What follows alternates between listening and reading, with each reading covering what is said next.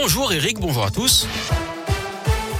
On commence par vos conditions de circulation dans la région. Elles sont fluides actuellement.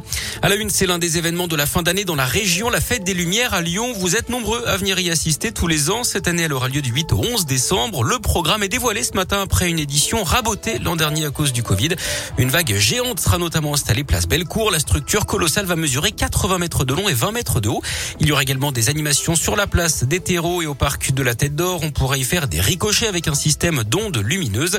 Radio est partenaire hein, de la fête des Lumières. Vous retrouvez d'ailleurs la programmation directe sur radioscoop.com. La piste terroriste envisagée après une attaque au couteau à Cannes ce matin. Un individu s'en est pris à des policiers qui se trouvaient en voiture. Il a dit agir au nom du prophète. Il a d'abord attaqué un agent au niveau du thorax. Le policier a été sauvé par son gilet pare-balles. L'agresseur ensuite été grièvement blessé. Son pronostic vital est engagé. Le ministre de l'Intérieur, Gérald Darmanin, annonce qu'il se rend sur place. Les trois alpinistes français disparus fin octobre au Népal ont été retrouvés. Les trois corps ont été localisés par les secours. Un a été mobilisés pour ramener les dépouilles. Ces garçons d'une vingtaine d'années avaient disparu après une avalanche dans la région de l'Everest. Emmanuel Macron prendra la parole demain soir à 20h. Nouvelle allocution face aux Français pour parler notamment de la vaccination et de la troisième dose, celle de rappel encore trop peu effectuée par les personnes concernées. C'est une attente forte de la part des victimes. Un mois après la publication du rapport choc de la commission Sauvé, les évêques doivent annoncer aujourd'hui des gestes et un échéancier de mesures pour lutter contre la pédocriminalité au sein de l'Église catholique. Du sport du foot avec le rassemblement des Bleus à Clairefontaine à partir d'aujourd'hui. C'est le dernier de l'année pour préparer la réception du Kazakhstan en éliminatoire au mondial samedi au Parc des Princes. Suivre un déplacement en Finlande le mardi suivant. Il y aura cinq changements hein, par rapport aux 23 joueurs qui ont gagné la Ligue des Nations le mois dernier avec les retours de Coman, de Kanté, de Zuma, de l'Anglais et d'Areola.